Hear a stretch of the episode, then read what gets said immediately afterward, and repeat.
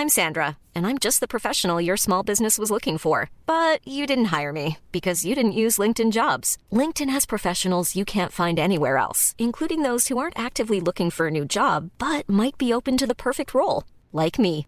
In a given month, over 70% of LinkedIn users don't visit other leading job sites. So if you're not looking on LinkedIn, you'll miss out on great candidates like Sandra. Start hiring professionals like a professional. Post your free job on linkedin.com/people today. Burrow is a furniture company known for timeless design and thoughtful construction and free shipping, and that extends to their outdoor collection.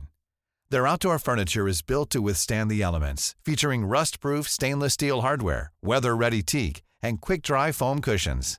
For Memorial Day, get 15% off your Burrow purchase at burrow.com slash ACAST and up to 25% off outdoor. That's up to 25% off outdoor furniture at burrow.com slash ACAST.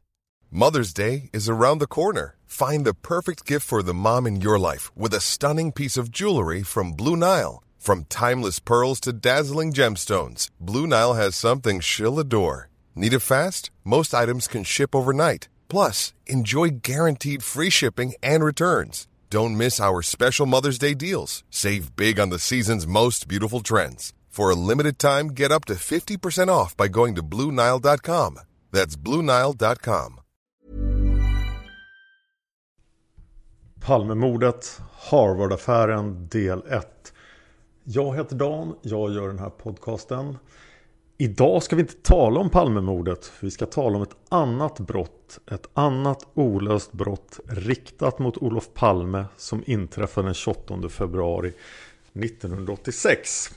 Eh, men först vill jag tacka er för all feedback om Skandiamannen-avsnitten. De har varit jättepopulära. Flera av er har hjälpt mig att gräva fram fler saker om Skandiamannen. Så jag har eh, möjlighet, eller jag har lite material till ett till avsnitt, en del 7 av Skandiamannen-serien. Men jag behöver lite mer innan jag kan göra det avsnittet. Så att har ni några fler uppgifter om Skandiamannen så ser jag fram emot dem. I förra avsnittet, Misstänkta vittnen, smög det sig in ett litet fel som jag ber om ursäkt för. Eh, jag trodde jag skulle spendera mycket tid i början av den här podden med att be om ursäkt för fel. Men eh, det har inte blivit så mycket. Men förra gången kallade vi då mannen som sitter i bilen tillsammans med Sigge Cedergren för Pierre. Men han heter då Reinhold eller Reine. Så att, eh, ja, det är det korrekta. I dagens avsnitt ska jag använda källorna Granskningskommissionens rapport. Jag har framför mig Björn Elmbrands bok Palme och Kjell Östbergs bok När vinden vände. För att när vi ska betrakta Harvard-affären då måste vi titta i biografierna och inte bara i böckerna om mordet.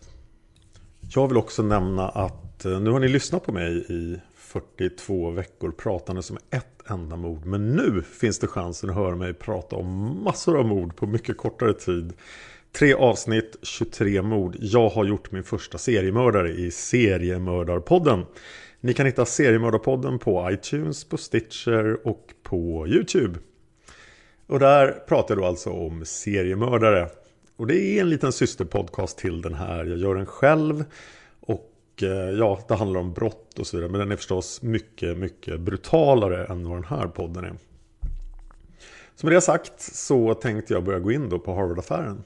Under hösten 1983 fick Olof Palme en inbjudan från att han skulle vara föreläsare vid Jerry Worth Memorial Lecture i USA.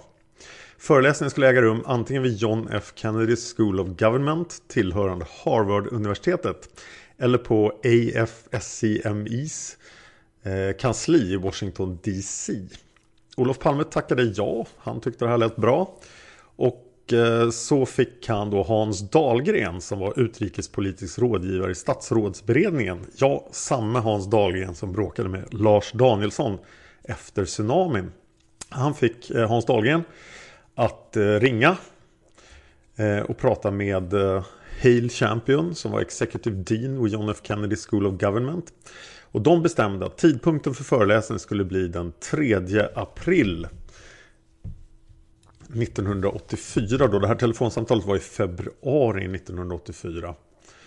Och eh, Hans Dahlgren framförde i det här samtalet att Olof Palme inte brukade ta emot arvoden för föredrag av detta slag.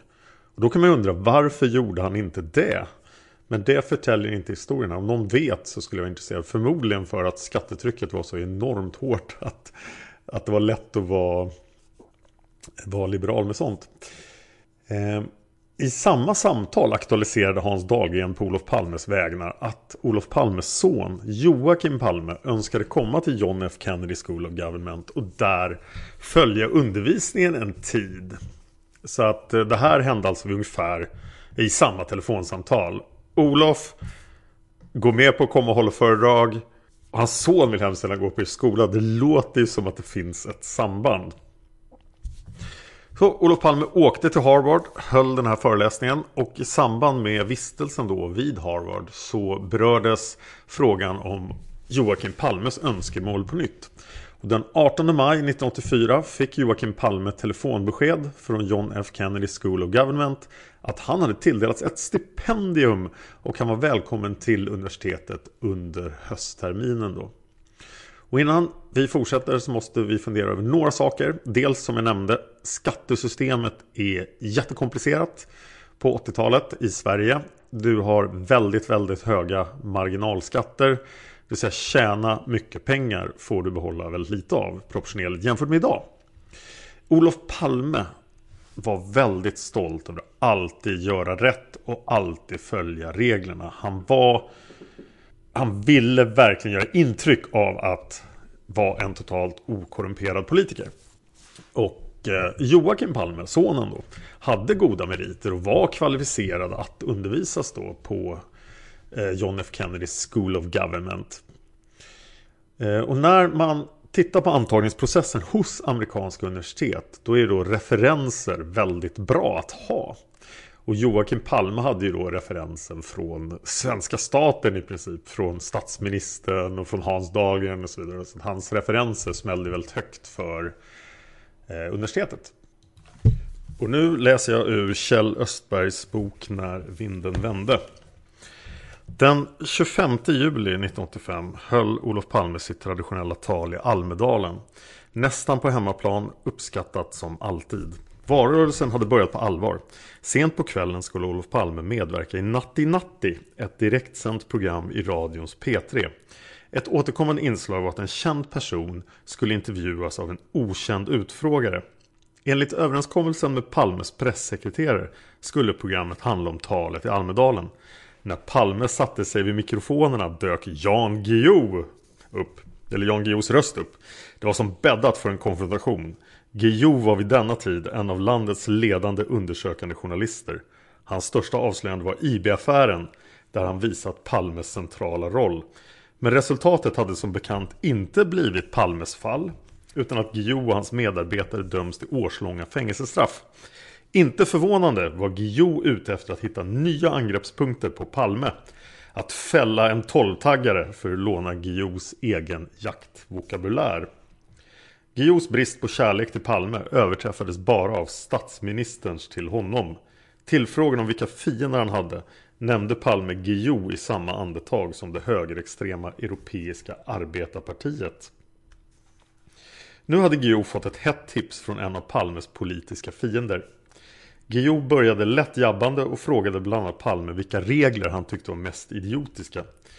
Palme svarade att bestämmelsen att öl under vissa omständigheter måste döljas av skynken i livsmedelsbutikerna låg väl till.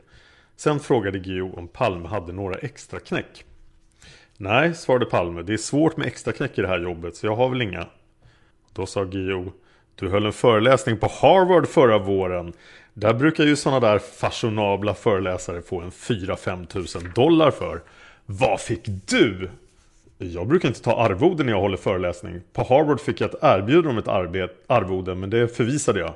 Jaha, kanske för att du fick något annat istället kanske? Nej, jag fick ingenting. Jag fick resa och uppehälle. Ja, och så fick din son gå där en termin. Utan betalning. På frågan om han deklarerat för den förmånen svarade Palme Självfallet inte, eftersom han inte hade fått någon som helst ersättning. Efter ytterligare meningsutbyte sa en irriterad Palme att han inte förstod varför de satt och diskuterade hans privatekonomi i radio och avslutade strax därpå samtalet. Harvard-affären hade nått offentligheten. Hey, it's Danny Pellegrino from Everything Iconic. Ready to upgrade your style game without blowing your budget? Check out Quince. They've got all the good stuff shirts and polos, activewear, and fine leather goods, all at 50 to 80% less than other high end brands. And the best part? They're all about safe, ethical, and responsible manufacturing. Get that luxury vibe without the luxury price tag. Hit up quince.com slash upgrade for free shipping and 365 day returns on your next order. That's quince.com slash upgrade. If you thought the only way to get a more defined jawline with natural looking results was through surgery, think again. Juvederm Volux XC is a non surgical injectable gel filler that improves moderate to severe loss of jawline definition and can help you achieve natural looking results with little downtime. Even better, this improved definition lasts up to one year with optimal treatment. No maintenance required. Improve jawline definition for a smooth, sculpted look with Juvederm Volux XC. For important safety information and to find a licensed specialist, visit juvederm.com. That's J U V E D E R M.com. Not for people with severe allergic reactions, allergies to lidocaine, or the proteins used in Juvederm. Common side effects include injection site redness, swelling, pain, tenderness, firmness, lumps, bumps, bruising, discoloration, or itching. There's a risk of unintentional injection into a blood vessel, which can cause vision abnormalities, blindness, stroke, temporary scabs, or scarring. Talk to a licensed specialist to find out if it's right for you. I'm Sandra, and I'm just the professional your small business was looking for. But you didn't hire me because you didn't use LinkedIn jobs. LinkedIn has professionals you can't find anywhere else, including those who aren't actively looking for a new job but might be open to the perfect role, like me. In a given month, over 70% of LinkedIn users don't visit other leading job sites. So if you're not looking on LinkedIn, you'll miss out on great candidates like Sandra. Start hiring professionals like a professional. Post your free job on linkedin.com slash people today. Och Palme anade genast dess implikationer. En medarbetare noterade att han knappt hade lagt på luren förrän han totalt flög i luften. Han hötte och skrek åt sin pressekreterare som ordnat med intervjun. Det här är den värsta missen i mitt kansli på fem år. Då undrar man ju lite vad som hände fem år innan, 1980. Ja, mm ja vi Öst Henrik Östberg fortsätter här. Kjell Östberg, förlåt mig. Uppgifterna hade redan varit kända i tidningsvärlden en tid. Flera journalister arbetade för att försöka binda Palme vid ekonomiska oegentligheter. Ett rykte att Palme tagit ut flera hundratusen dollar för sitt medlingsuppdrag för FN. Och det ska vi prata mer om i Iran-Irak-spåret. Eh, följdes, det här ryktet följdes ivrigt upp men visade sig sakna substans. Även Palme var medveten om detta intresse och hade för säkerhets skull rådfrågat en skatteexpert när han gjorde sin självdeklaration. Helt trygg kände sig uppenbarligen Palme inte om rådets tillförlitlighet och dagen efter radioprogrammet sände han in kompletterande uppgifter till taxeringsmyndigheterna. I sakfrågan var Harvard-affären besvärlig och det underlättades inte av det komplicerade svenska skattesystemet. I centrum stod alltså frågan om det fanns något samband mellan det arvode som Palme aldrig tagit ut och det stipendium som hans son fick. För Harvard gjorde det det. De bekräftade att de pengar som inte betalats ut reserverades för sonens vistelse. Men det lämnades skiftande besked om Palme hade underrättats om detta eller inte. Palme i sin tur förnekade att han kände till varje ekonomisk koppling. Däremot framkom det att Palme genom sin medarbetare Hans Dahlgren i samband med besöket på Harvard hört för sig om sonens möjligheter att få tillbringa en termin på universitetet. Den skattejuridiska handläggningen bekräftade komplicerade i fallet. I ett första beslut i taxeringsnämnden bedömdes Palme skyldig att betala skatt på arvodet som värderades till 40 000 kronor. Jag tror att det var 5 000 dollar. Dessutom fick Palme betala ytterligare 12 800 kronor i skattetillägg för att han lämnat oriktiga uppgifter i sin första deklaration. Palme verkade full av kamplust. Till strid mot fogdeväldet utropade han inför en samling förvånade socialdemokratiska chefredaktörer. Jag tänker inte ge mig. Det här bråket har givit mig värdefull kunskap om hur maktlös man som enskild kan känna sig mot en myndighet. Palme överklagade och efter några månader kom beskedet att han slapp betala skattetillägget. Palme såg beslutet som ett första steg mot att han skulle rentvås. Och jag kan inte låta bli att undra varför han inte bara hade deklarerat det här som en förmån. Jag vet att skattereglerna var mer komplicerade på 80-talet men det känns ju så lätt att bara deklarera det här som en förmån. Kanske oklart vem det är som ska deklarera det, men det borde ju vara Olof. Och hade han gjort det så hade det här inte blivit något problem. För det här skulle bli ett gigantiskt problem för Olof Palme. Nu eh, tittar jag i Elm, Björn Elmbrands bok Palme. Och eh, Elmbrand säger då eh, Radioprogrammet Natti Natti då verkade först inte väcka något uppseende alls. Bara Kvällsposten i Malmö drog på. Det gick en fredag, en lördag, en söndag, en måndag och en tisdag. De fyra tidningarna i Stockholm hade inte haft en rad, inte heller nyhetsprogrammen i radio eller tv. Några redaktioner slumrade, andra var medvetna om storyn men tyckte den var för tunn. Tisdagen den 30 juli 1985 kom Lisbeth Olof Palme i en gräddvit Saab för att börja valrörelsen på riktigt i Hälsingland. Det var ju val 1985 och det här skulle lägga sig som en mörk illaluktande trasa över valrörelsen. Efter ett möte i Iggesund gjorde Rapport intervju med Palme om Harvard som toppade sändningen på kvällen. Arbetare kommunen i Hudiksvall hade fest den kvällen men Palme såg trött och besviken ut. Han insåg naturligtvis att Rapports inslag skulle få en snöbollseffekt. Att också de redaktioner som tyckte att arvodet var en bagatell nu måste ta upp det för att inte anklagas för politisk mannamån. Nästa dag var Harvard mycket riktigt en stor mediefråga och skulle så förbli under den närmaste veckan. Nu struntade vanligen partivännerna i hur deras ordförande gjort eller inte gjort och sannolikt spelade saken ingen roll för valutgången.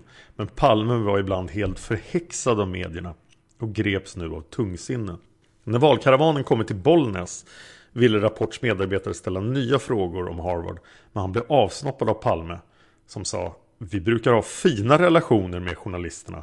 Undertexten sa Kom inte dragandes med sånt här skit en gång till för då Harvard-affären var plågsam för Palme av flera skäl. Främst därför att han alltid hatade när hans familj drogs in i hans eländen. Men också därför att han upplevde sig själv som att han aldrig gjorde fel. Och nu hade han gjort fel. Han borde ha tagit upp sambandet mellan det uteblivna arvodet och sonens stipendium i deklarationen. Och tanken förföljde honom. En partiordförande balanserar i en valrörelse på en knivsägg. Han kan göra allting betydelsefullt på ett riktigt sätt. Men sedan spoilera tusentals valarbetares insatser genom en oviktig detalj. Till exempel som när Ulf Adelsson skämtade om att bada i ett kärnkraftverk. Om man liknar Palmes valrörelse vid en löpares tävlingsinsats var sommaren på Fårö den oundgängliga uppladdningen före loppet. Men innan han ens kommit iväg, när han låg laddad till tusen nere i startblocken, fick han hälsenorna avskurna. Så kändes Harvard-affären för honom. för att visa hur illa Olof Palme blev berörd av den här pågående affären så vill jag läsa igen från Kjell Östbergs bok När vinden vände. Berättad så här kan Harvard-affären framstå som en ordinär konflikt mellan en medborgare och skattemyndigheten med sina rötter i ett invecklat skattesystem och Palme själv som en kraftfull kämpe mot överheten. I själva verket kom den att förmörka återstoden av hans liv. Under några veckor intog den en framträdande plats i valrörelsen. Ingen kunde undgå att lägga märke till Palmes påtagliga irritation varje gång affären berördes av frågvisa journalister och vid flera tillfällen tappade han humöret inför rullande tv-kameror. Rapporterna till partihögkvarteret talade om en grinig och ilsken Palme efter en tid försvann emellertid frågan från rubrikerna och bortsett från några vältajmade artiklar i Expressen dagarna före valet slapp Palme besvärande frågor om Harvard.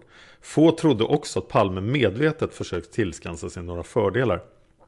Inte heller Jan Guillou som sa Han har gjort det som så många andra svenskar har gjort Nämligen av obetänksamhet skattesmitigt Det är det som är poängen Alltså att systemet var så komplicerat så det gick inte att undvika att fuska men affären hade gått Olof Palme djupt till sinnes. Han hade blivit ifrågasatt på ett av sina allra känsligaste områden. Sin privata moral och vilja att betala skatt till det svenska välfärdsbygget. Få tidningar undvek att dra paralleller till Reiner-affären. Det vill säga bordellhärvan. Eh, om jag förstår rätt. Lev som du lär Olof Palme om du vill ha väljarnas förtroende, hette det i ledarkommentarerna. Andra fick ett osökt tillfälle att angripa skattesystemet. Med de skatter vi har måste man ändra ha förmögenhet eller goda kontakter för att kunna hjälpa sina barn till en kvalificerad internationell utbildning.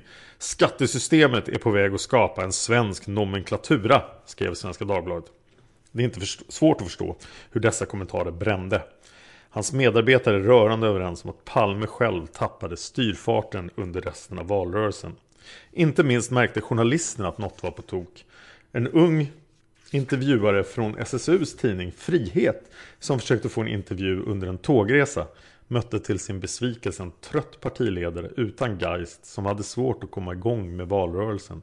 Som inte ville prata visioner utan bara vände ansiktet mot fönstret och mest ville sova. Dessutom plågade han till råga på allt av en efterhängsen luftvägsinfektion.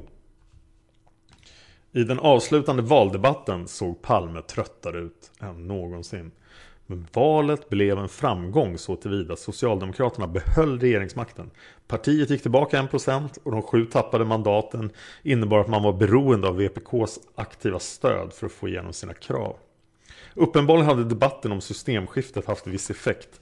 Moderaterna minskade över 2% och Centern 3%. Centerns tillbakagång var i själva verket ännu större eftersom man i detta val samverkat med KDS, det som sedermera blev Kristdemokraterna. Ett par procent av partiets röster hade därigenom kommit från KDS som i gengäld fick sin partiledare Alf Svensson invald på en centerlista.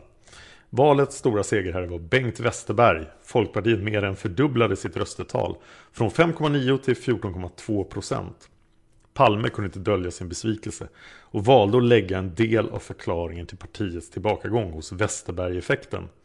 Man stod där med en förbrukad och diskrediterad center och en söndersliten höger som man var tvungen att uppfinna Westerberg.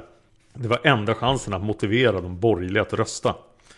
I själva verket var Westerberg en del av arbetsgivare, arbetsgivarapparaten menade Palme. Men han hävdade att Socialdemokraterna utan denna uppfinning skulle ha fått bortåt 47% av rösterna.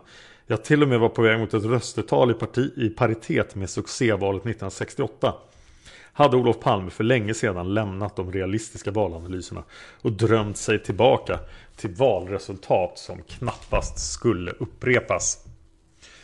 Även ehm, Kjell-Olof Fält skriver i sin bok Alla dessa dagar om hur dåligt Olof Palme mådde då under sin sista tid. Och jag vill läsa det också. Det kommer ett brott här snart. Men jag hoppas ni står ut med den här diskussionen om valet och om hur Palme mådde här under slutet. Så Kjell-Olof Fält skriver att Olof Palme överhuvudtaget orkade ta sig igenom regeringsarbetet dessa månader hösten 1985 förvånade mig ibland. Den nysemestrade partiordförande jag mött strax efter valet genomled ett antal depressioner som så vitt jag kunde förstå inte bara var utslag av hans sedvanliga eftervalskris, för Olof Palme brukade vara deprimerad efter valen, utan främst hängde samman med utvecklingen av den så kallade Harvard-affären. Det var bara allt för tydligt hur Olof led av den debatt som uppstått kring frågan om han fifflat med skatten genom att låta ett amerikanskt universitet ge en av hans söner ett stipendium, vilket kunde anses ha samband med att han hållit ett tal vid samma universitet. Vad debatten gällde var huruvida stipendiet egentligen var arvode för detta föredrag och därmed en för Olof skattepliktig inkomst som han underlåtit att redovisa i sin deklaration. Harvard-affären överföll Olof mitt i valrörelsen och sysselsatte honom hela hösten. Slutligen skulle saken avgöras, men först sedan han var död. Jag, Kjell-Olof Feldt då, vet mycket lite om hur andra i hans omgivning upplevde honom under denna tid. Regeringschefen, regeringschefens mentala tillstånd var inget allmänt samtalsämne. Men rykten från hans kansli, statsrådsberedningen, förmälde att Olof blev allt mer ointresserad av innehållet i sina tal. Hans talskrivare som var vana att få tillbaka sina utkast fyllda med Olofs omskrivningar och tillägg, nästan oläsliga för den delen, kunde nu inte ens avgöra om han läst igenom manuskriptet eller inte. Att något var fel märktes också på hans offentliga framträdanden. Det glänste mera sällan om retoriken. Ibland sken hans leda vid alltihop igenom så tydligt att resultatet snuddade vid en politisk katastrof. Hösten 1985 var jag till ytterligare återhållsam med att låta olösta budgetfrågor gå vidare till avgöranden inför Olof Palme. Det är troligt att det krävde ett antal eftergifter från min sida som jag annars inte varit beredd att göra. Men jag kände att den press han levde under inte skulle tåla så mycket mer. I själva verket sände han mig tydliga signaler vid flera tillfällen att han inte orkade intressera sig för de ekonomiska problem som jag sysslade med. Han hade nog av sina egna problem. I november träffades ett antal representanter för de socialdemokratiska partierna i Västeuropa på Bommersvik. Syftet var att bygga upp en enad front mot den ekonomiska politik som lät arbetslösheten växa för att inflationen skulle gå ner.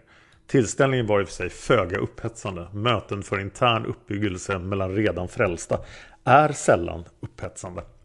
Men Olof visade med hela sin uppenbarelse hur svårt han hade att engagera sig i vad som försiggick. Harvard-affären malde i honom. Han läste tidningar och var andligen frånvarande under större delen av tvådagarsmötet.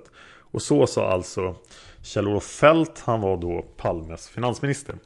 Taxeringsnämnden hade då kommit fram att det fanns ett väldigt starkt samband mellan den här föreläsningen och stipendiet. Och eh, gav honom då det här straffet som vi pratade om tidigare. Alltså 40 000 kronor och 12 800 i böter. Palme överklagade. Och nu börjar vi närma oss själva brottet som vi ska prata om. För Olof Palme lämnade in då sitt överklagande via bud till chefen för taxeringsnämndens domstol lagmannen Åke Lundborg den 26 februari 1986 på länsrätten då. Ja, till länsrätten, inte till taxeringsnämnden. Eh, länsrätten i Stockholm låg då på Söder och handlingarna gavs in i två exemplar. De ankomststämplades, registrerades i datorn och uppgifterna matades in i datorn samma dag, 26 februari, två dagar innan mordet. Och att överklagandet lämnas in i två exemplar då var tur, kan man lugnt säga. För lagmannen Åke Lundborg han skickade vidare de här handlingarna till chefen för registreringsenheten på länsrätten. Men chefen för registreringsenheten han behöll den ena kopian av handlingarna på sitt rum. Kanske för att han tyckte oj, det här var intressant. Eh, men han skickade den andra till dataregistrering så att de här två kopiorna skildes åt. Den ena är kvar hos chefen på regeringsenheten på länsrätten, eh, registreringsenheten på länsrätten och den andra har hamnat där den ska hamna. Alltså i registren. Och Olof Palmes advokat Bertil Södermark sägs också ha haft en kopia av de här handlingarna som han behöll. Och det låter rimligt. Men det här har jag ingen säker källa på. Och det hör ju till saken då att det fanns någon slags deadline för det här överklagandet mot taxeringsnämndens beslut. Och den 26 februari var inom den deadline. Så att det här överklagandet hade lämnats in i tid. Sen inträffar då Palmemordet. Palme blir skjuten. Det pratar vi om i alla andra avsnitt. Men nu ska vi stanna kvar på länsrätten.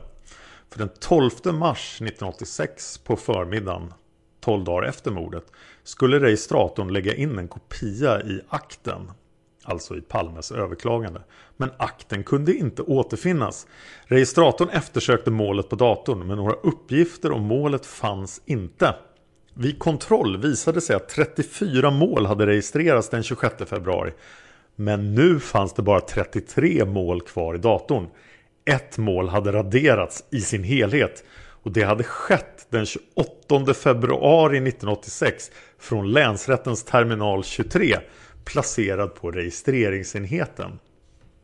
Nu kontaktades DAFA. Det var det statliga bolag som i den här tiden sködde, sködde registreringshanteringen med personuppgifter. Och eh, personal på länsrätten försökte via DAFA få bekräftelse på att det var Olof Palmes mål som hade raderats.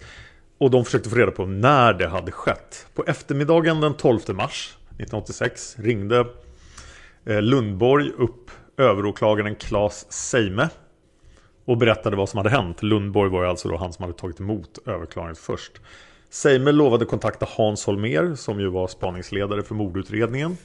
Sent på eftermiddagen samma dag kom Håkan S från Stockholmspolisen på besök hos länsrätten. Håkan S och lagmannen Lundborg kom överens om att avvakta med en formell polisanmälan till dess att länsrätten själv utrett saken ytterligare. Vid 17-tiden samma dag bekräftade DAFA att den så kallade stjärnnumren på Olof Palmes mål och på målet som var raderat överensstämde. Den 13 mars 1986 meddelade DAFA att en delete-transaktion, en radering, skett den 28 februari klockan 18.23. Samma dag kontrollerades vid länsrätten vilka personer som hade flexat ut efter denna tidpunkt. Den 14 mars 1986 bekräftade DAFA att delete-transaktionen klockan 18.23 hade raderat Olof Palmes mål. Vidare meddelade DAFA att den aktuella terminalen hade stängts klockan 16 den 28 februari och varit öppen på nytt mellan klockan 18.23 och 18.30. Under denna senare tid hade systemet först påpekat för användarna att denne måste ha behörighetskort. Förutom delete-transaktionerna hade användaren varit inne och tittat på ett annat mål. Lundborg kontaktade under dagen Håkan S, det vill säga polisen, och rapporterade om händelseutvecklingen. Samma dag efterlystes handlingarna internt inom länsrätten. Den 25 mars 1986 gjorde länsrätten en formell polisanmälan om det inträffade. Men kopian fanns kvar. Kopian fanns fortfarande hos chefen för registreringsenheten. Så att ärendet kunde omregistreras. Och överklagan hade fortfarande lämnats in. Men om det här hade fungerat. Om det bara hade funnits ett exemplar inlämnat så hade det alltså registrerats i datorn plus att exemplaret som hade registrerats hade alltså stulits från länsrätten. Och då hade överklagandet inte kommit in i tid och Palme hade blivit fälld för skattebrott. Det vill säga tingsrättens dom hade trätt i kraft. Så att det här som hände här, den här stölden och raderingen av Palmes överklagan var alltså ett synnerligen allvarlig händelse för Olof Palme om han inte hade blivit mördad några timmar senare. För det här hade ju då han hade blivit fälld, han har varit en buse, han hade själv brutit mot reglerna i sitt eget system. Och han har för alltid behövt lida för det här och att han var korrupt. Men eftersom kopian också var inlämnad så kunde den 6 februari 1987, det vill säga nästan ett år efter mordet, så kunde länsrätten bifälla Olof Palmes överklagan. De egentliga domskälen löd i denna del på följande sätt. Enligt länsrättens bedömning talar flera omständigheter för att det faktum att Olof Palme avstått från arvode för föredraget har haft betydelse för Joakim Palmes erhållande av stipendium. Det finns emellertid inte anledning att anta att de av Olof Palme lämnade uppgifterna att han villkorslöst avstått från arvode och att han inte haft kännedom om överföring av arvodesmedel till stipendiemedel är felaktiga. Mot bakgrund av vad som framkommit i målet kan det inte anses klarlagt att sådana förhållanden föreligger att de till universitetets stipendiefond överförda medlen ska tas upp till beskattning såsom arvode. Länsrätten bifaller därför besvären i denna del. Pust. Mm. Juridik. Svenska. Men. Nu blev ju Palmeutredningen lite intresserad. Det är alltså en stöld, ett brott riktat mot Olof Palme samma kväll som mordet. Så nu är det dags i nästa avsnitt för polisen att utreda vem var det som stal de här handlingarna och varför. Som ni kanske märkte under Skandiamannen-avsnitten och misstänkta vittnen så var det ett bra tag sedan jag gick igenom nya sponsorer på Patreon.com Palmemordet och iTunes-recensioner. Så det ska vi prata om nu. Först vill jag tacka alla sponsorer som har eh, sponsrat via Patreon.com Palmemordet eller via Swish. Men speciellt vill jag tacka och jag tänkte jag skulle nu tacka folk som jag behandlar vittnen, alltså förnamn, första initialen och efternamnet. Då. Så jag vill tacka Karl W. Jag vill tacka Kricke. Jag vill tacka På sängkanten, fantastiskt namn. Jag vill tacka Staffan J. Jag vill tacka David F. Och jag vill tacka Daniel J. Jag vill tacka Marcus S. Jag vill tacka Bjarne C. Och jag vill speciellt tacka Niklas S. Så tack allihop. Det var nya sponsorer på Patreon.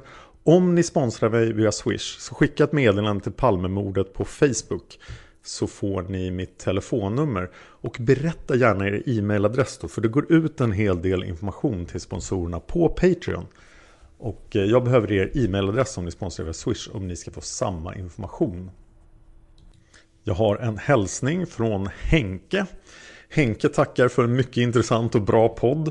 Henke berättar också att han just skulle köpa en ny vinterjacka. Eller han köpte en ny vinterjacka och när han kom hem slog det honom att det var en bullig mörkblå täckjacka som slutar strax över knäna.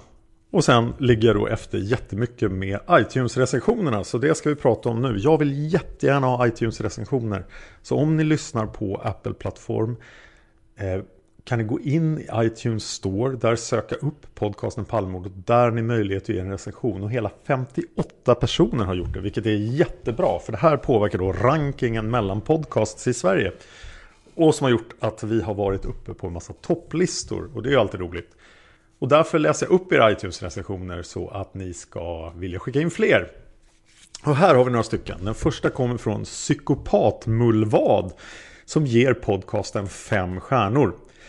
Jag har lyssnat på alla avsnitt ute vid dagsdatum och är riktigt nöjd. Lärorik, faktaspäckad och välsorterad. Enda problemet, vissa intervjuer har dragits med dåligt ljud, men jag hoppas det är ordnat. Ja, jag tror att det var Gert Fylking avsnittet och där var jag som inte tog ansvaret för ljudkvaliteten utan lät Gerts folk göra det. Så att det ber jag om ursäkt för än en gång. Nästa recension kommer från Krickemeister eh, som förmodligen var den nya sponsorn Kricke, hoppas jag. Fem stjärnor, tack för det! Bra röst, bra längd, bra uppbyggnad. Extra trevligt är dina spontana videos på YouTube-kanalen. Ja, de pratar inte om så mycket. Eh, mer sånt. Hoppas även att du kommer beröra Anders Jalaj och hans teorier. Han hade väl någon teori om Skandiamannen? Och ja, det hade han. Och det ska vi prata om senare. Eh, för det kommer ju då i samband med Svensk underrättelsetjänst och Stay Behind. Det finns alltså en YouTube-kanal Palmemordet. Där lägger jag upp podden så att alla ska kunna nå den. YouTube är en perfekt plattform för att lyssna på podcast. Och definitivt för att lägga upp podcast. För att då, det är lätt att lägga upp och lätt att lyssna på i bakgrunden. Då. Och du kan göra det med alla plattformar. Eh, men där lägger jag också upp då lite videor som jag har spelat in från mordplatsen. Jag har haft med Erik Engström, jag har haft med Gunnar Wall. Och vi knallar runt där och filmar saker så folk kan se hur det ser ut. Det är ganska oförändrat i centrala Stockholm då. Jag har ju förmånen att ha en lägenhet i Stockholm ganska nära mordplatsen. Då. Så det var så jag började med det här faktiskt. Ja, mera recensioner. Fem stjärnor från Volhag, tack så mycket.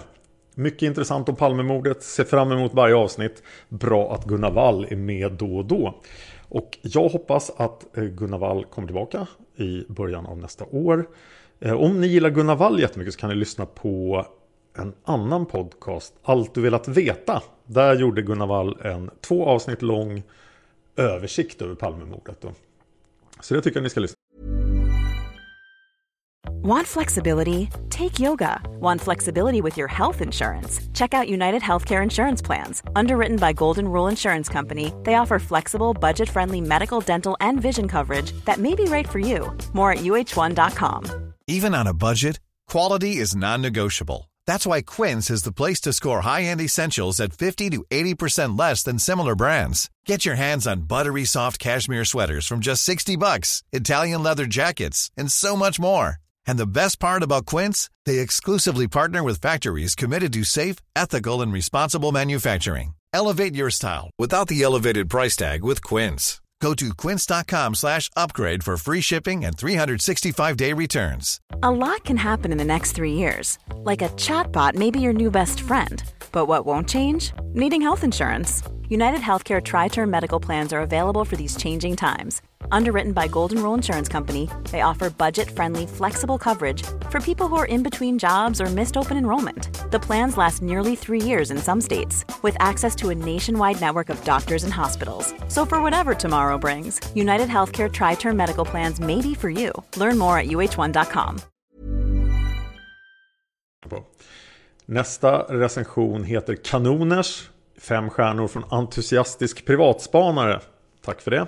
Riktigt bra podd. Är äntligen tillbaka och lyssnar efter att ha läst klart Nationens fiende. Jag har hört dig kommentera att lyssnare klagar på ljudet, men frågar du mig är det verkligen inte ett problem. Bara höja lite eller lyssna ordentligt. Desto mer man lyssnar, desto mer övertygad blir man om att Christer P högst sannolikt inte är mördaren. Christer verkar ha en del likheter med Sture Bergvall. Båda verkar glada i droger av diverse slag och ett enormt berättarbehov. Hittills är de största frågetecken den röda bilen och Skandiamannen. Jag undrar när nästa stora cliffhanger kommer. Ja, jag är rädd att det här inte var min bästa cliffhanger idag då. Så här, ja, privatspan, eller palmutredningen kommer och list, försöker lista ut vem det var som raderade saken hos länsrätten. Så jag jobbar på cliffhangers. Nästa recension heter Skandiaman del 5 och är fem stjärnor av Investigator. Fantastiskt avsnitt, toppklass. Och del 5 var ju då där vi synade proletärens skildringar om Skandiamannen. Nästa recension heter Fängslande, 5 stjärnor från Staffan J79. Jag kan inte sluta lyssna. Oerhört välarbetad genomgång av allt som hände och kan ha hänt. Att ingen tes drivs som innehållet anpassas efter är väldigt klokt och nytänkande. Tack så mycket. Jag har ju verkligen ansträngt mig för att inte ha en egen tes för att kunna betrakta alla spår. För vi vet inte vem som mördade Olof Palme. Jag tror inte vi kan ta reda på det heller om vi inte har ett öppet sinne. Nästa recension heter Grymt bra från Vipan. Fem stjärnor, helt underbar podd. Nästa recension Intressant granskning, fyra stjärnor från Fredanovic. Otroligt intressant och faktarikt. Berättandet gör att man tror på varje spår men samtidigt kritiskt granskande och ifrågasättande. Oj, nu blir jag nästan rörd för det är ju verkligen exakt så jag vill att det ska vara. Nästa recension heter Intressant, fem stjärnor från Ville Ö. Spännande och informativ podd. Tack så mycket. Tack för alla recensioner. Men jag har ännu fler och det gör mig jätteglad. Lysande podcast, fem stjärnor från Andreas Stenkar Karlgren. Oerhört intressant podd med ett måttligt förhållningssätt till de olika spåren i Palmeutredningen.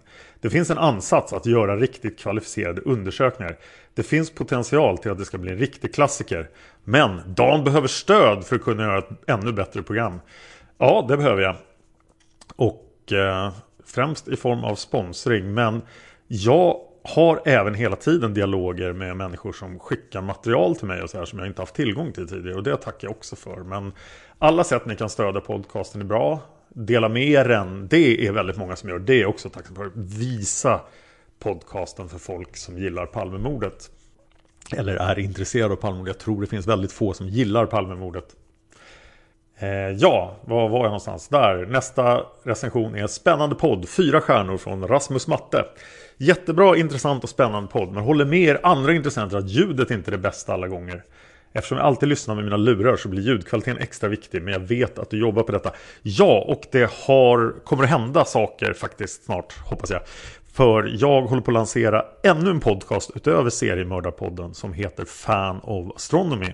Det rimmar ju ganska bra med min redan existerande podcast Fan of History. Och den här gör jag på engelska. Den här gör jag tillsammans med en amerikan som är väldigt duktig på ljudkvalitet. Och eh, han kommer inte låta mig komma undan. Så att han kommer att tvinga mig att vidta åtgärder och berätta för mig exakt vilka åtgärder det är. Så jag hoppas att det innebär en ännu bättre ljudkvalitet. Jag tycker att den har blivit bättre men jag vill att den ska bli ännu bättre. Och jag hoppas kunna göra ett helt studierum i framtiden. Men just nu har jag då svårt att motivera det med tanke på att jag måste köpa mat och sånt också. Var var någonstans? Vi fortsätter. Eh, fyra stjärnor rekommenderas av Aron Kosminski. En bra podcast för den som vill grotta ner sig i Palmemordet. Stor eloge till Dan Hörning för att han håller ett öppet sinne och försöker vara neutral i förhållande till alla mer eller mindre galna teorier. Tack för det. Nästa recension är mycket intressant. Fem stjärnor av Lynx 1964.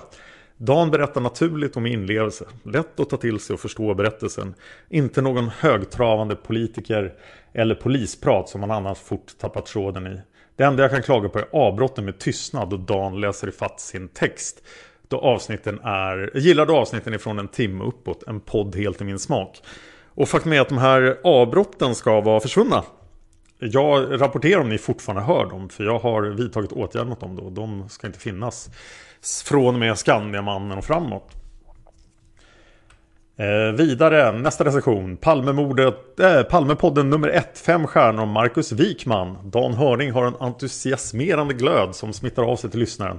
Och han blandar intressanta gästreportage med djuplodande analyser av olika spår. Mycket spännande. För min del ersätter Dans podd vilken tv-deckare som helst alla dagar i veckan. Oj, och den sista iTunes-recensionen jag ska läsa där. Ja, jag är också chockad över hur många och chockad och glad över hur många recensioner det var. Nästa kommer från Skota84 som säger Bra podd, fem stjärnor, riktigt bra podd om ett intressant ämne. Tack så mycket och fortsätt skicka in iTunes-recensioner så vi kan klättra på topplistorna. Jag vill ju dessutom veta vad ni tycker och det är ett jättebra ställe att meddela det. Om ni lämnar recensioner på någon Android-plattform så kommer jag inte att veta det om ni inte säger till mig. Men det får ni också förstås hemskt gärna göra. Palmemordet finns på Facebook som sagt. Jag finns på Twitter som Dan Horning och där pratar jag även då om alla mina andra podcast och YouTube-kanaler då så att innehållet är ganska blandat. Nu tänkte jag avsluta allt det här eftersnacket med att berätta att den 21 december, tror jag det är, en onsdag, så kommer ett speciellt julavsnitt av Palmemordet. Och eh, alla ni som är sponsorer ska ha ett meddelande om det här julavsnittet som jag tycker att ni borde läsa. Och svara på om ni har möjlighet också. För alla som lyssnar, inte bara sponsorerna, så finns ju den här omröstningen då. Vem tror ni höll i vapnet? Den omröstningen hittar ni på Facebook-sidan. Den kan ha försvunnit i feeden där, så fråga mig om ni inte hittar den på Facebook. För att i julavsnittet så ska då lyssnarna lösa Palmemordet. Men innan dess kommer det en massa andra avsnitt. Jag tror att Harvard kommer att sluta bara två avsnitt. Nu måste jag sluta prata. Jag är tillbaka nästa vecka. Då ska vi lösa Harvard-brottet. Tack för att ni lyssnar.